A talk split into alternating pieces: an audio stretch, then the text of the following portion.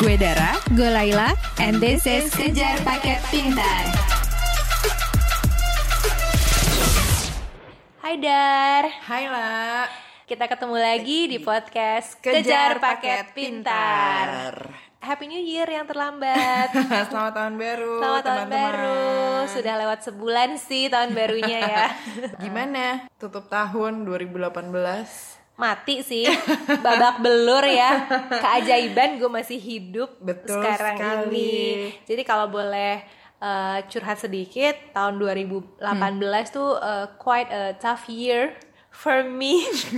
Sedih, berat sih, banyak banyak prahara, banyak eh, tantangan, cobaan ya yang me- mengetes resilience dan grit gue sebagai seorang manusia. Grit tuh ya Heeh, grit tuh penting banget. Kalau lo gimana Dar? Iya gue juga awal 2019 nih belum benar-benar membuka lembaran baru ya La Oh Karena- masih stuck ya? Karena sisa masa bukan sisa masalah juga masih ada masalah dan tantangan dari 2018 yang masih lanjut gitu Ibarat kan ibarat toilet ada kerak-kerak tainya masih Masih nempel. Jadi kayak bukan membuka lembaran yang benar-benar baru cuman ganti hari aja Iya, kok sama? gitu kan.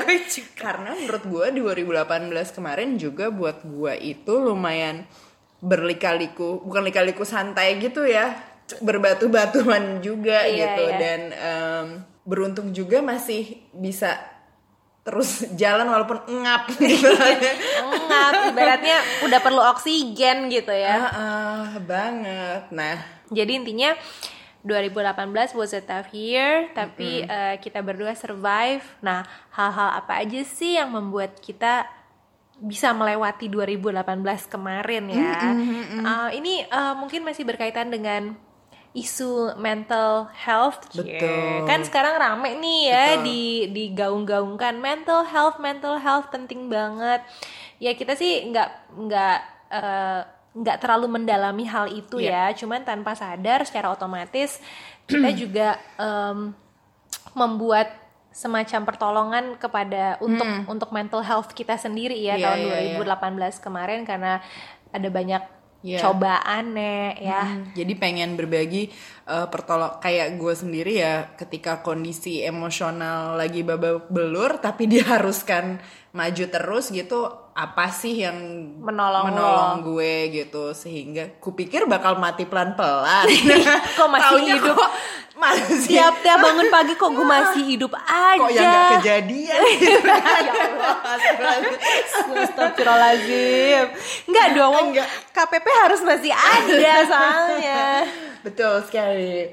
Oke, Jadi- jadi jadi apa nih? Apa aja hal yang membuat lo survive? Apakah uh, mindset atau kegiatan tertentu atau habit tertentu yang um, help you survive throughout 2018? Yang pertama dari gue ya lah ya, em, sebetul yang pertama dari gue itu The School of Life.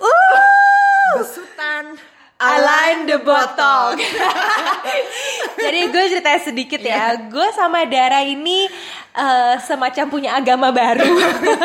nah, jadi kita berdua tuh ngefans banget sama yang namanya School of Life Iya. dan penemunya Align the Iya, Botong. iya. Align the Bot eh sorry, School of Life itu adalah sebuah eh, Kayak platform ya? Kayak platform, dia adalah Forum educational platform. company Iya. ya, edu- educational company yang menawarkan nasehat-nasehat untuk uh, berbagai life issues.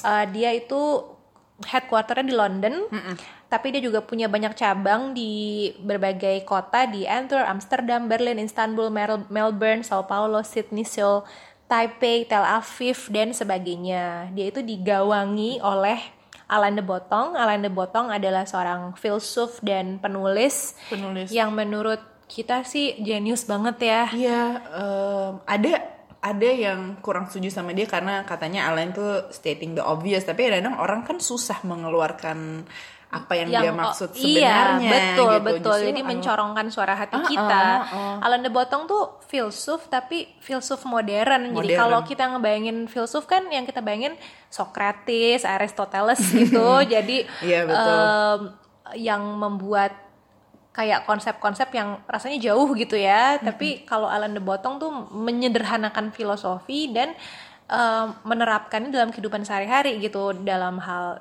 love life, karir, relationship dengan keluarga dan kita tuh ngedengerin banget kata dia gitu. Betul, terutama di kota-kota besar kan lah Betul, gitu betul, yang dia betul. dia dia tulis.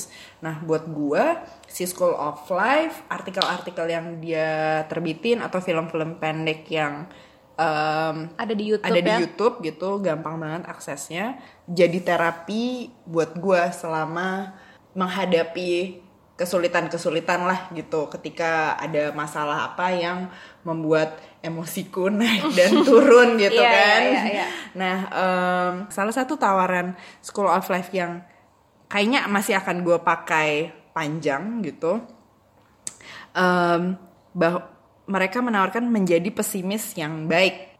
Ini tuh antitesisnya American Dream kan lah. Iya. Eh, em, kalau American Dream kan mengusung kita kita semua ini bisa meraih kesuksesan dengan standar sukses ya katakanlah ala American Idol. Sementara yang ditawarkan School of Life ini mereka bilang bisa jadi sukses yang gue dambakan nggak akan pernah kesampaian Iya, ataupun kesulitan hidupku ini akan terus menerus sampai akhirnya gue koit gitu. Iya.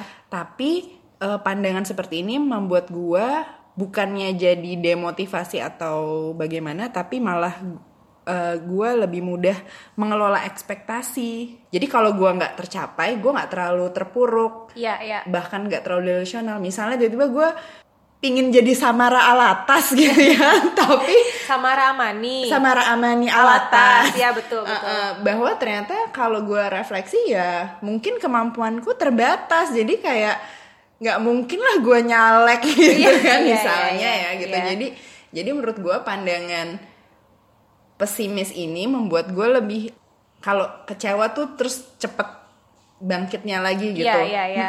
Memang eh, sebagai catatan Alan de Botong itu apa namanya pandangannya tuh pesimis. Eh, kebalikan dari pandangan Amerika biasanya ya yang penuh harapan. Jadi kalau lo buka-buka Instagram atau Iya. Pinterest atau kutipan-kutipan di kafe-kafe gitu kan selalu ada there's a rainbow after every storm gitu kan akan ada cahaya di, ujung, eh, tunnel Iya. gitu. Sebenarnya Alan de Botong tuh bilang bahwa ya enggak juga sih, mungkin nggak akan ada rainbow after the storm ya hidup lo storm aja terus gitu. Ataupun cahaya cuman set dikit tuh mati mati lagi. Ya, kita bicara realistis aja Bicara gitu, realistis. tapi bukan Heeh. berarti bahwa hidup lo akan uh, hancur, Iya. tapi ya lo harus apa membangun resilience gitu membangun ya. resilience itu itu juga jadinya eh, mungkin membuat gua dengan pandangan pesimis itu malah bikin gua proaktif berstrategi jangan patah semangat walaupun em, koridorku Sempit. gitu jadi kayak kalau gua kalau gua ber- misalnya capek banget sampai bertek hidup kok gini amat ya Iya. akhirnya gua balik jadi mungkin hidup memang begini gitu gua harus bergerak di di Koridornya, keadaan kondisi keadaan. seperti ini tapi kan jangan sampai intinya mungkin gue belum mau kalah dengan situasi yang nggak bisa gue kontrol gitu kan Iya, iya, gitu iya. jadi pandangan pesimis dari School of Life inilah gitu yang em, lumayan bikin resilient sih Iya, lumayan bener. lumayan terus membantu Iya, iya. membantu Jalan terus ya. Dari School of Life gue juga belajar bahwa hidup itu nggak hitam putih, pasti ada abu-abunya gitu ya. Contoh dalam hal cinta, Alan de Botong tuh sebel banget sama romanticism.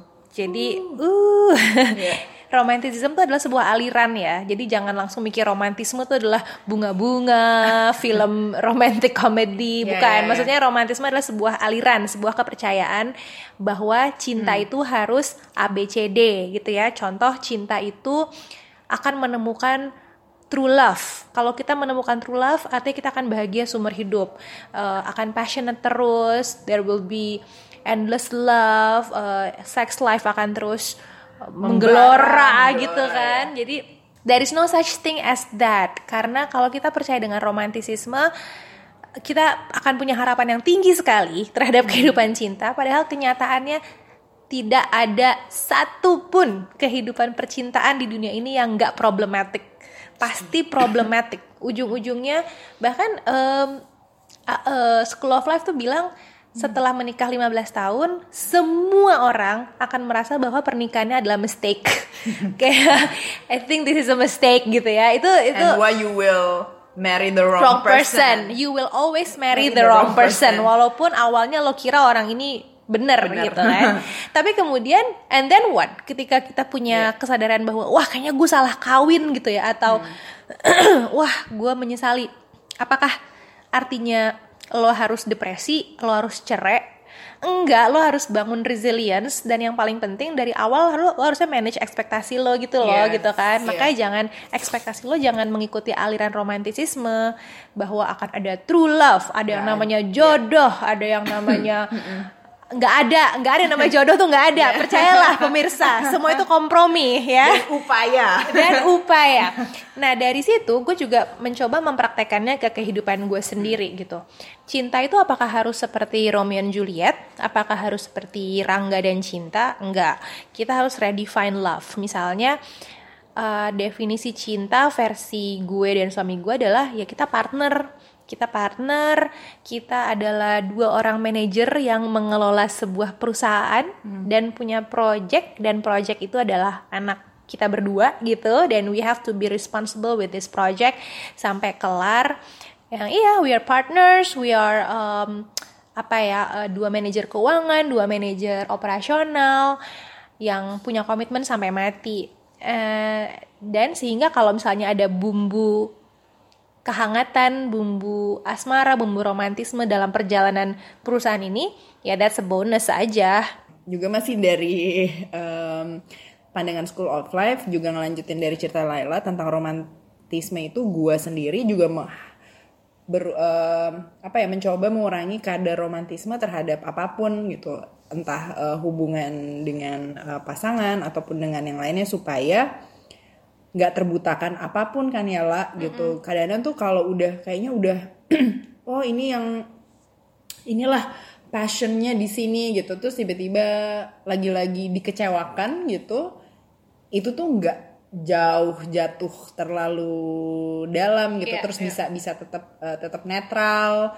Gue sendiri em, mencoba di 2018 kemarin gitu dari pandangan School of Life mengurangi kadar romantisme ini dan Fanatisme juga fanatisme lah ya. juga kebutuhan romantisme ini ku salurkan melalui clay lah Ceritakan dong hobi baru itu. hobi baruku ala film Ghost Bikin patung. eh, bikin patung abstrak yang jelek banget tapi tetap kupajang aja kupajang Apa jadi sih ya dia tanah liat gitu ya, Dan? em, kayak playdoh tapi bukan playdoh em, tapi nggak dibakar deh lah cuman kayak diangin-anginin aja gitu kan nggak punya terus Tapi soal saya lo bikin clay itu kayaknya emang sebuah fenomena baru untuk masyarakat urban ya. Ya, Mungkin ya. karena stres gitu. ekspresi ya Perlu ekspresi. Jadi kan sekarang jadi banyak misalnya buku mewarnai untuk adults iya, iya, terus ya outlet-outlet untuk mengekspres untuk relaksasi gitu loh. Dan lo kan kalau Iya, bikin iya. bikin clay tuh nggak mikir tahu-tahu jadi aja sebuah bentuk abstrak yang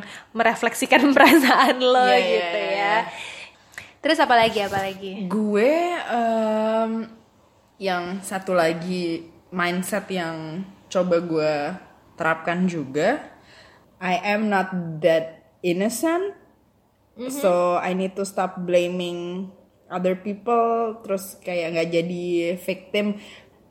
Ini contoh tapi nggak konkret-konkret amat sih lah. Iya, jadi iya. bahwa gue pernah pernah merasakan kemarahan sama orang tua akibat adalah suatu kejadian yang menurut gue ini akumulasi dan salah perhitungan salah keputusan gitu Mm-hmm, terus em, yang efeknya kenanya ke gue gitu Keputusan kan siapa nih orang tua? Menurut gua orang tua, or- orang tua lo. adalah ketika eh, orang tua gue ikut mengambil keputusan itu gitu Iya. terus em, terus jadi marah nih jadinya gue kayak seandainya orang tua gue nggak begini gitu tapi setelah gue pikir-pikir gue kan eh, sebetulnya ada andil kecil juga di situ gitu Hmm. bahwa kayaknya tuh usia gue usia bisa bikin keputusan juga kok bahwa misalnya gue bisa berargumen ke orang tua gue eh, nggak mau gitu. Itu Iya. mungkin bisa mengubah sesuatu gitu. Tapi em, kan nggak gue lakukan gitu. Nah ketika gue mengambil pola pikir seperti itu gue jadinya agak less angry.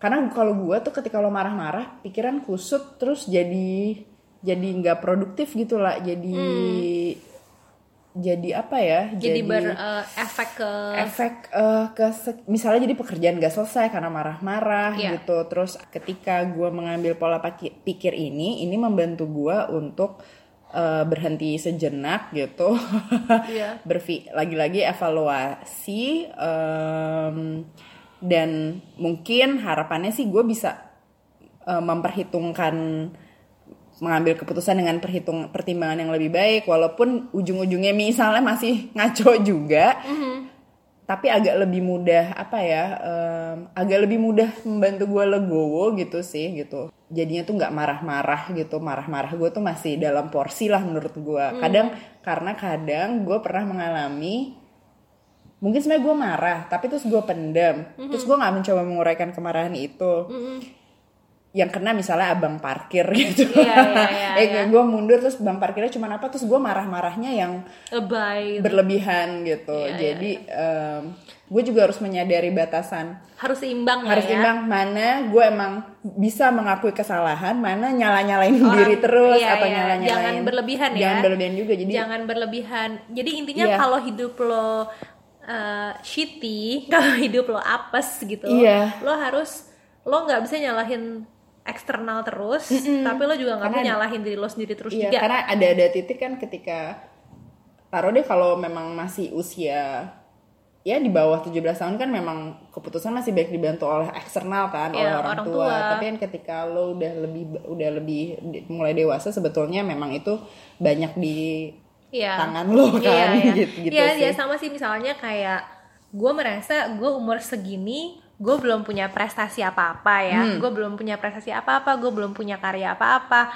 Gue belum mencapai hal-hal yang bisa jadi legacy. Ibaratnya kalau gue meninggal sekarang orang tuh mengenang gue sebagai apa sih? Gue punya karya apa? Tinta adinda nek. Nggak ada apa-apa gitu. Iya. dan gue sering kali ya menyalahkan orang tua gue misalnya orang tua gue dulu lembek banget sama gue kenapa sih gue nggak dipecut gitu Gue kan merasa begitu juga tuh. Iya kan? begitu, kayak Kenapa? dilos aja. Los aja jadi masyarakat kurang berguna gitu hari gini kan. Jadi kenapa orang tua gue dulu nggak? Sebenarnya gue gue tahu gue punya uh, bibit ambisius gitu. Gue punya bakat uh, sifat ambisius dan diktator. Kenapa dulu orang tua gue nggak memupuk gue gitu, me- me- menuntut gue untuk lebih disiplin, untuk mengejar karir dengan lebih giat. Uh, ya enak banget kan nyalain orang tua gitu. Mama sih gitu. Tapi ya udah lo harus acknowledge bahwa sebagian ya salah lo juga gitu sebagian salah diri gue sendiri juga gitu kalau gue nggak mengejar atau mendapatkan apa yang gue mau. Balik lagi ke school of life ketika merasa begitu kan bukan berarti nggak bisa diubah sama sekali gitu loh masih masih bisa kok bikin goal-goal pendek gitu-gitu selama hidup ini apa sih yang dicari? Apa sih? Nah gue jadi pengen menjabarkan sedikit nih tentang kesuksesan hidup gitu Iya. ya. Standar siapa sih? Standar siapa Ah. coba? Nah ini gue mau eh, cerita. Lagi-lagi masih dari eh, kompasnya adalah School of Life. Kerjaannya sih kita nyontek omongan Alan de Botong aja ya.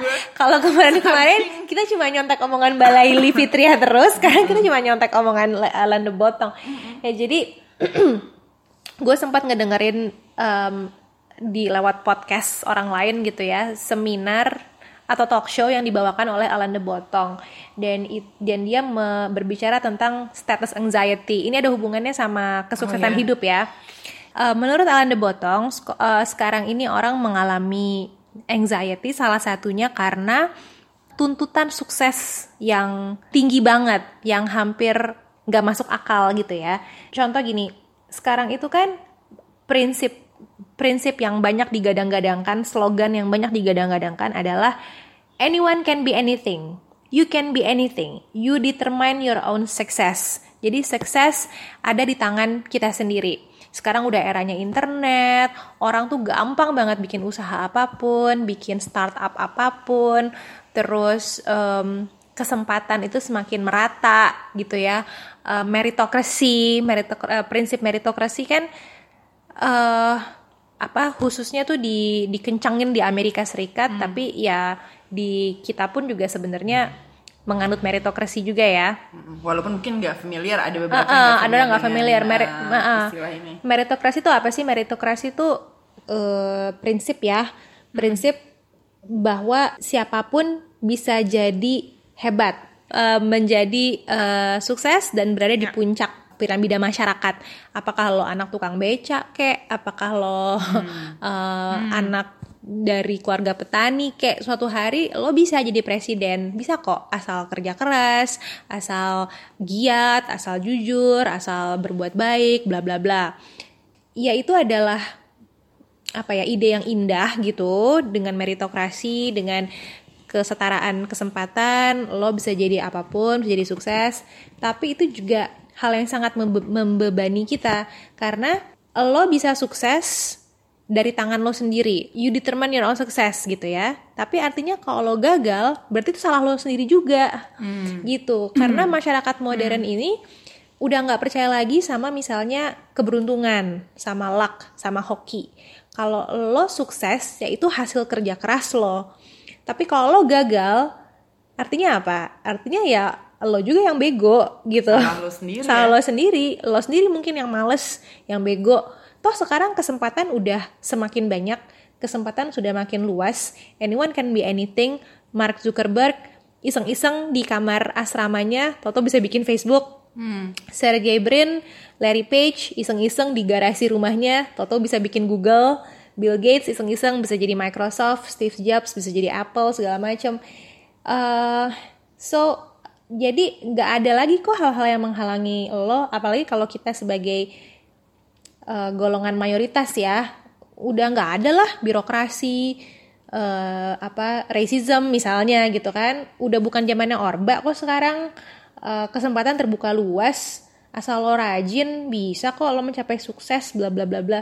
Tapi itu dia berarti kalau kita gagal ya salah kita sendiri juga gitu sehingga itu jadi beban yang luar biasa buat kita ngerti nggak lah dar Iya, jadi Ngerti ya? kalau menurut gue juga meritokrasi ini nih em, berbahayanya gitu kalau cuman mikirin bahwa semua lupa ada faktor luck dan terutama menurut gue juga faktor circumstances ya lah gitu Iya. bahwa kita kan dilahirkan dari lingkungan-lingkungan yang berbeda taruh deh misalnya gue gitu ada teman gue yang eh, oh gue tinggalnya di pusat kota dia tinggalnya di area pinggir banget gitu. Jadi kalau mau ke kampus gue cuman 20 menit dia satu setengah jam. Itu tuh mem- udah ngasih perbedaan yang j- lumayan signifikan. Ketika gue masuk kelas masih fresh taruh deh gue punya mobil pribadi. Dia harus naik kendaraan umum gitu. Itu tuh ngasih em, pengaruh juga tuh. Ketika masuk kelas gua masih fresh otak gua. Bisa jadi otak dia udah lebih lebih Mumet. lebih mumet gitu. Padahal misalnya punya kapasitas eh, menyerap informasi yang sama gitu. Tapi ketika fisik dia lebih letih gitu dibanding gua itu tuh mempengaruhi kan? Iya. atau misalnya em, secara ekonomi gue lebih mapan gitu yang satu lebih lebih nggak mapan startnya kan beda kan Iya, iya. Ah, dia udah lebih duluan gitu Iya, Nah, iya. Gue mau ngasih dua analogi atau contoh lain ya. gue waktu itu baca, eh gue nonton dokumenter soal racial gap gitu ya di Netflix, bahwa eh, kaum kulit hitam ya akan selamanya, at least sampai sekarang ya, itu nggak akan bisa ngejar orang kulit putih, walaupun dibilangnya eh, racism ya udah nggak seperti dulu, terus udah ada kesetaraan kesempatan, Obama udah jadi presiden, tapi ibaratnya kalau lo lomba lari, lo lomba lari sprint, terus lawan lo udah lari 100 meter duluan, terus lo baru lari. Ya. Gimana ngejarnya Iya, gitu iya, kan? Udah terlalu jauh gitu. Sama seperti tadi lo bilang kan, Iya. kalau misalnya ada dua mahasiswa yang sama-sama pengen Hmm. berprestasi di kampus. Yang satu punya segala privilege, punya sopir pribadi, punya laptop laptop sendiri, yang satu masih di warnet misalnya. Sulit. Iya, iya. Juga kita punya seorang kenalan ya Daria kan yang selalu menggadang-gadangkan healthy lifestyle betul. Iya, betul. Ya. Jadi seorang kenalan kita ini selalu kampanye tentang wellness, betapa kita harus selalu makan sayur, jus, kale, smoothies, uh, bayam Iya. gitu ya, um, uh, pakai oil-oil, terus harus meditasi, bla bla bla. Men, lo punya waktu gitu kan, Gitu dan lo, lo lo punya kebun sendiri di rumah, lo punya uang untuk beli oil-oil mahal, lo punya privilege untuk yoga sebelum kerja. Ada orang yang nggak bisa. Gak bisa bangun pagi mesti bantuin ibunya dulu misalnya. Iya harus jualan opak ke seperti Eis misalnya gitu. Gitu kan, Gak gak ada waktu oil-oilan dan meditasi dulu sister gitu. gitu. Jadi, mesti inget gitu ya. Iya. Mesti ingat lo terus kemudian uh, apalagi kalau orang ini udah preachy gitu. Kenapa sih lo nggak bisa hidup wellness? Kenapa sih lo nggak bisa hidup uh, dengan organically gitu ya? Ya kagak semua orang bisa kali punya privilege kayak lu Iya. gitu. Itu dia kembali lagi ke taruh deh kita nggak sukses tapi lagi-lagi mari definisikan sukses Eh, itu berdasarkan siapa gitu. kesuksesan itu gue setuju harus terukur, harus measurable, harus realistis, Iya, tapi berbeda-beda untuk setiap orang. Iya dan dan kita kan nggak harus ngikutin Kisah sukses orang lain sukses ya. orang lain gitu. Nggak sepenuhnya bisa salah kita juga karena kan ada faktor-faktor tadi itu ya iya. gitu.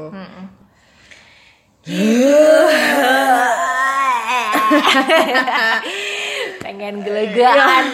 terakhir nih, terakhir, Terakhir, ya. ya, ya, ya. Eh, untuk gue sendiri Iya. hal yang mem- membantu gue menjaga sanity gue Iya. selama 2018 adalah olahraga. Yes. Uh, jadi Strong. strong by Zumba. Jadi gue pas 2018 itu mengalami sebuah ujian kehidupan yang cukup keras gitu dan saat ujian itu berlangsung gue salah satu distraksi yang gue lakukan adalah gue mengambil training sertifikat mengajar olahraga uh, spesifiknya strong by zumba. Gue itu dari kecil emang udah suka olahraga gue itu aktif bergerak dan se- sejak 2016 gue mulai rajin ke studio-studio olahraga salah satunya rajin ikut kelas strong by zumba. Terus pas 2018 gue yang ah nekat ah nek gitu ya gue mengambil sertifikat ngajar Eh, selain ngajar di kelas sendiri, gue juga rutin banget ikut kelas-kelas lain dan sangat cross training. Jadi mulai dari Bikram Yoga, TRX, olahraga-olahraga HIIT, Zumba, dance dancean, terus uh, bootcamp gitu, CrossFit, Wow. semua cabang. Gue dengar udah mau pingsan. Aduh, mohon maaf semua sampai sepedaan di Car Free Day gitu ya. Itu Yeah. semua gue gue jabanin dan dan it helped me a lot. Ini tinggal triathlon kayaknya ya. triathlon gue tuh sempat kepikiran lo aduh apa gue triathlon ya Ah. gitu cuman eh, nggak ah males gitu kan cuman gue gue eh, membantu gue banget scientifically kalau lo cari di Hmm. YouTube itu banyak banget manfaat olahraga untuk membantu hormon hormonal lo gitu ya Em, salah satunya tuh adalah kalau lo tahu ada hormon kortisol ya, jadi manusia itu punya hormon kortisol, itu hormon yang otomatis keluar saat kita stres, saat kita lagi di jalan tiba-tiba dihadang begal atau kita tiba-tiba um, tabrakan kecil, itu langsung vut, langsung kortisol kita naik. Dan kalau kortisol kita naik, otak itu sebenarnya memerintahkan badan untuk bergerak, harus bergerak, harus bergerak. Bergerak tuh sebagai reaksi dari kejadian pemicu stres itu.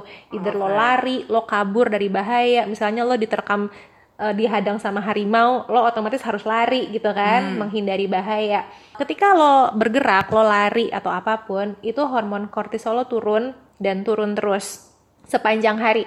Jadi kalau kita menghadapi stres, terus kita nggak gerak, itu sebenarnya kita melawan melawan kodrat badan kita gitu. Karena kalau kortisol terus-terusan tinggi mungkin nggak baik. Nggak baik, nggak baik banget. Nggak baik ya? Nggak baiknya tuh bukan hanya sekedar nggak baik, tapi ada secara fisiologis tuh ya lapisan otak lo tuh terkikis.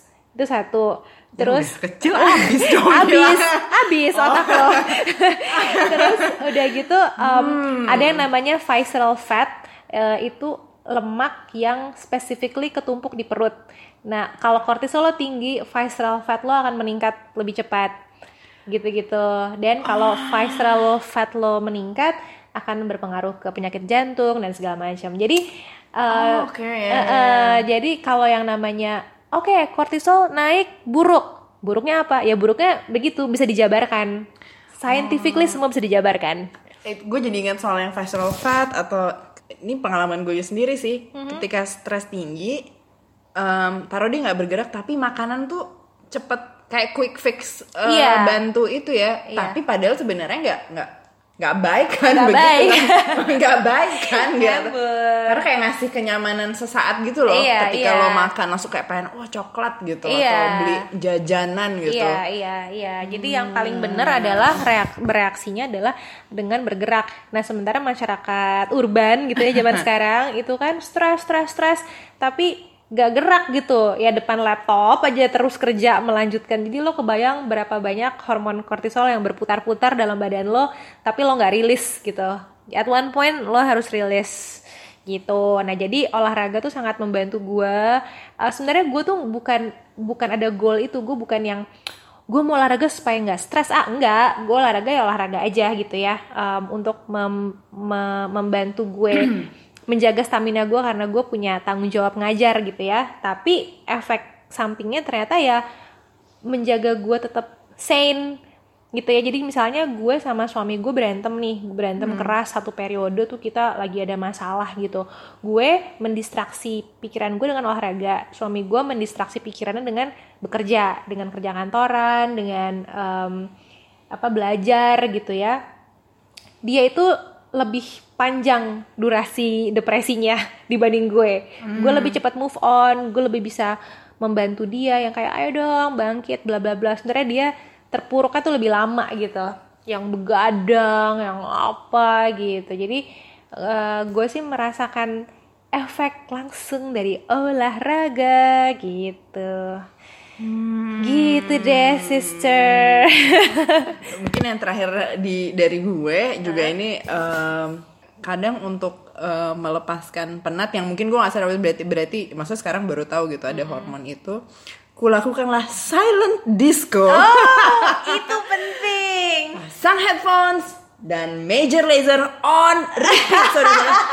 Asal goyang aja ya kan itu tuh lumayan ketika kalau lagi lagi lagi penat tuh ya relaksasi sedikit sih Iya, sama iya. kalau dari gue tuh terakhir urusan humor-humor receh saudara-saudara gitu Share dong, share share. gue tuh tentu em, Fluxcup masih masih suka gue buka lah gitu em, konten-konten dari Coba Mas, ya. Mas Fluxcup ini. pendengar kalau belum tahu Fluxcup ya, misalnya lo lagi bete ya, lagi terus lo pengen mencari hiburan, bukalah YouTube atau Instagram Iya, betul.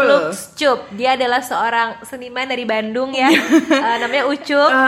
Spesialisasinya adalah ngedubbing. Ngedabing. Terus yang kayak menurut gue kayak kesel, tapi ya udah begitu ketawa-tawa dikit tuh jadinya ya udah Lupa jadi ya. lupa sedikit terus jadi bisa lanjut sama em, kemudian sebenarnya kalau dari luar tuh gue seneng bukain acaranya Trevor Noah sila Itu gitu lucu ya si dia ya. stand up Gue belum pernah gue suka banget gitu ya kalau stand up yang gue tonton tuh ada satu lagi tuh Ricky Gervais karena menurut gue Gue tuh juga nonton Ricky ah, Gervais ah, sih. sarkasnya tuh Kenceng ya. kencang kayak ada satu satu kayak cuplikan-cuplikan pendek judulnya Life is too short gitu dan dan menurut gue tuh lucu banget sih gitu jadi tuh humor dan silent disco adalah senjata pamungkas juga sih Betul, iya iya. Iya, begitulah cocok ya. semoga Ah, semoga bisa membantu pendengar kalau ada yang ya lagi mengalami masa-masa sulit. bisa dicoba juga atau punya Kita kok nggak ngasih reli- religius sih, Dan? baru kalau bilang loh kok gak ada ada tanda eh, memanjatkan doa atau Eh, apa ibadah, ya lagi-lagi sholat, berpuasa. Aku anggap itu kalau udah urusan spiritual seperti itu masing-masing Kita mungkin kembalikan ya. ke masing-masing ya. Ini juga sebetulnya kan apa tips bukan tips juga ya bisa jadi di gua berfungsi di yang Orang lain lain, belum ngaruh. tentu Ha-ha. gitu ya. Em, Tapi kesimpulannya sih um, dari kita Ya. things that made us survive di 2018 adalah mindset-mindset yang realistis khususnya yang berkiblat pada School of Life dan Alan de Botong. coba cek saudara-saudara. Cek deh, cek deh di YouTube nggak rugi. Uh-uh. Download juga apps-nya segala macam. Bisa nggak setuju nggak apa-apa juga Iya, gitu. tapi dicoba aja dulu. Iya, dicoba aja. Terus juga eh, mencari hobi-hobi atau Iya, kegiatan-kegiatan betul. kecil yang Kecil. eh, ril- bisa bikin rilis ya kayak bikin patung clay terus silent disco, Silent disco. terus humor, humor Humor. never fails dan Buat buat never fail sih. Ah, ah, dan buat gue adalah salam olahraga. Iya. Yuk Strong by Zumba sama Laila. eh, kalau Ada- mau tahu jadwalnya buka aja Instagramku. Instagramku apa? Cari sendiri. Oke. okay. okay. See you. See you. Bye. Bye.